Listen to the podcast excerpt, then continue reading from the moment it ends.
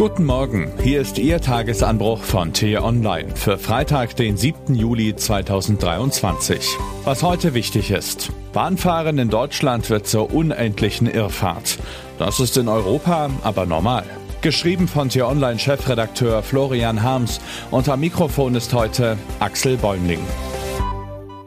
Wir machen eine Reise durch Europa. Selbstverständlich bleiben wir auch im Urlaub auf der Höhe der Zeit und reisen umweltfreundlich, also mit der Eisenbahn. Super Idee, nicht wahr? Auf unserem Kontinent hat man ganz schön lange Strecken zurückzulegen, also wollen wir nicht tagelang aus dem Fenster starren, sondern es uns möglichst bequem gestalten. Begeben wir uns also schnurstracks zu einem angenehmen Nachtzug, aus dem hohen Norden Deutschlands zum Beispiel nach Wien. Jedenfalls nicht nach Paris, denn die nächtliche Verbindung wurde 2014 abgeschafft. Was damals irgendwem irgendwie sinnvoll erschien, war wohl unwirtschaftlich oder so. Ich verstehe das, denn den Klimawandel gab es damals ja noch nicht. Und Moment, okay, es gab ihn. Nun gut, dann war die Streichung damals wohl auch schon nicht so schlau. Jetzt jedenfalls sollen jede Menge Nachtzuglinien wiederbelebt oder neu eröffnet werden. Da wollen wir applaudieren. Monatelang, wenn es sein muss. So wie im vergangenen Jahr bei der feierlichen Eröffnung der Strecke von Hamburg nach Stockholm. Das war ein Fest. Da wurde gefeiert. Ein bisschen ungünstig war nur, dass der Nachtzug keine Schlafwagen hatte. Ein klitzekleines Problemchen bei der Beschaffung. Sie verstehen schon. Kann ja mal passieren. Als die Dinger endlich da waren, mussten aber nicht nur die Schweden, sondern auch die Deutschen und die Dänen die Angelegenheit erstmal prüfen, und zwar höchst gründlich und vor allem unabhängig voneinander, also dreimal insgesamt monatelang. Denn wer weiß schon, ob die beschafften Schlafwagen, die zuvor in anderen europäischen Ländern auf der Schiene unterwegs waren, auf den identischen nordischen Schienen tatsächlich unerwarteterweise ebenfalls rollen können.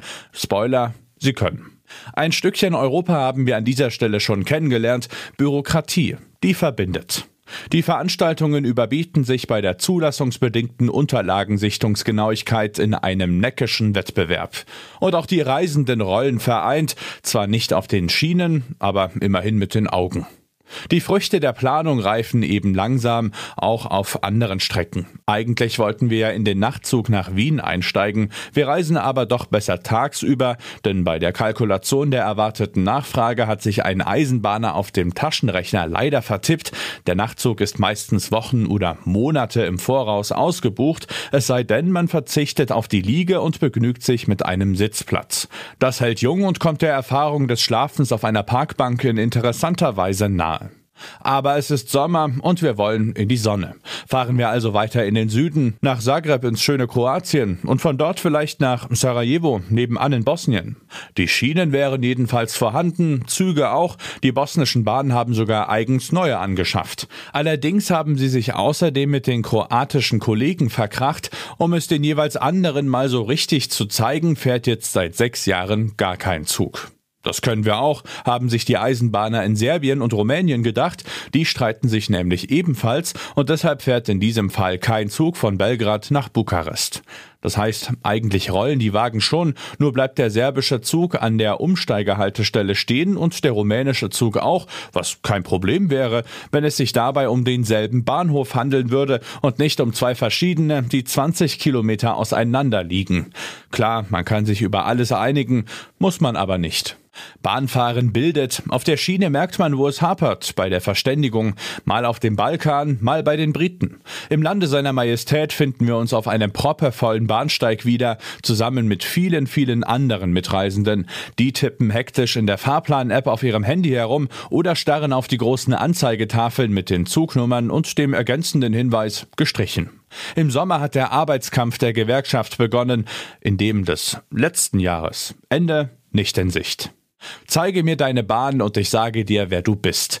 Die Eidgenossen machen dem Klischee vom präzisen Schweizer Uhrwerk alle Ehre und lassen ihre Züge so pünktlich durch die Berge fahren, dass man als geplagter Deutscher dort nur zum Spaß hin und her fahren möchte, möglichst per Umsteigeverbindung mit knappen Anschlüssen, vor lauter Freude, dass sowas wirklich geht. Schön für die Schweizer, aber wer sind dann eigentlich wir? Aus den Lautsprechern dröhnen ein paar Tipps. Auch unser Land hat einiges zu bieten. Bei der Einfahrt des Zuges ist das Feuerwerk der umgekehrten Wagenreihung jedes Mal wieder ein Erlebnis. An Bord erwartet uns ein umfangreiches Angebot. An Gründen für die Verspätung. Das Bistro ist gerade ja zu. Was sagt das über uns? Irgendwann versteht man es, vielleicht nach der fünfstündigen Verspätung in Schweden. Oder wenn man im Baltikum den Bus nimmt, weil die tolle neue Hochgeschwindigkeitstrasse, die dort 2001 beschlossen wurde und vor acht Jahren fertig sein sollte, nach dem letzten Stand für 2030 angekündigt ist. Wir merken nämlich plötzlich, unser Land ist ganz normal. Die Zugreisenden Deutschlands sind Teil der großen europäischen Familie, die sich Tag für Tag auf den Bahnsteigen versammelt und weiß, dass sie ankommen wird. Ist das nicht schön? Wir haben bloß keine Ahnung, wann. Was heute wichtig ist. Das Heizungsgesetz wird heute nach der Intervention des Bundesverfassungsgerichts also nicht verabschiedet. Nun wollen die Ampelkoalitionäre es erst nach der Sommerpause Anfang September durchs Parlament bringen. Eine umkämpfte Entscheidung steht aber dennoch auf der Tagesordnung des Bundestags. Am Vormittag soll über den beschleunigten Bau von Flüssiggasterminals abgestimmt werden. Der Fall sorgte Ende Januar für Entsetzen. In einem Regionalzug zwischen Kiel und Hamburg wurden zwei Jugendliche ermordet und fünf weitere Menschen schwer verletzt. Fünfeinhalb Monate später beginnt heute vor dem Landgericht Itzehoe der Prozess gegen den mutmaßlichen Täter. Das war der T-Online-Tagesanbruch, produziert vom Podcast Radio Detektor FM. In unserer Wochenenddiskussion blicken wir auf Russland nach dem Aufstand der Wagner-Gruppe und die Frage, ob Putins Macht dadurch schwindet.